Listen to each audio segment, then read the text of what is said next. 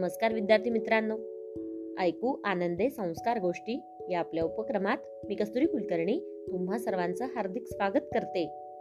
आपल्या या उपक्रमात आज आपण गोष्ट क्रमांक सहाशे ऐंशी ऐकणार आहोत. बालमित्रांनो आजच्या गोष्टीचे नाव आहे कुत्रा आणि गाढवाची शर्यत. चला तर मग सुरू करूयात आजची गोष्ट.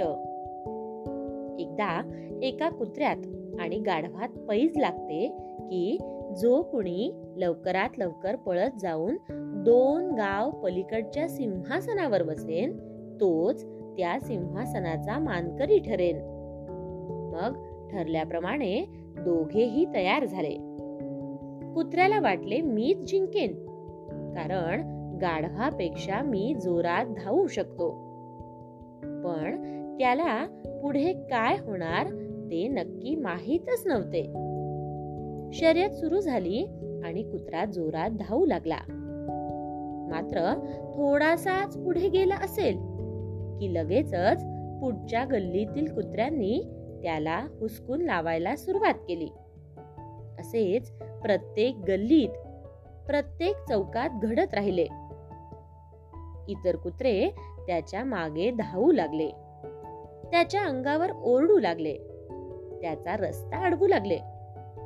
मग कसा बसा कुत्रा धावत धावत सिंहासनाजवळ पोहोचला.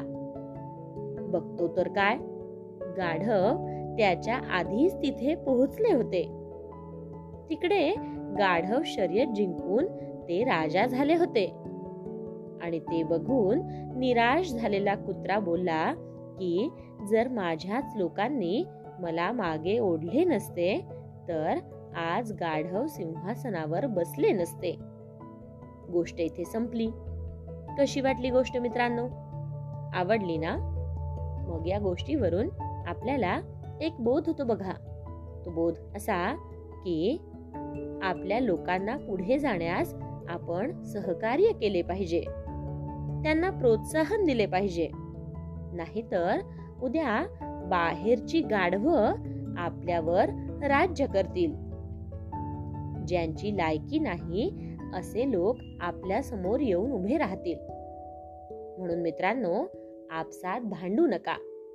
एकमेकांना मदत करा आणि एकमेकांना पुढे जाण्यास संधी द्या. काय? येत ना लक्षात? चला तर मग. उद्या पुन्हा भेटूयात अशाच एका छानशा गोष्टीसोबत. आपल्याच लाडक्या उपक्रमात ज्याचं नाव आहे ऐकू आनंदे संस्कार गोष्टी. तोपर्यंत नमस्कार.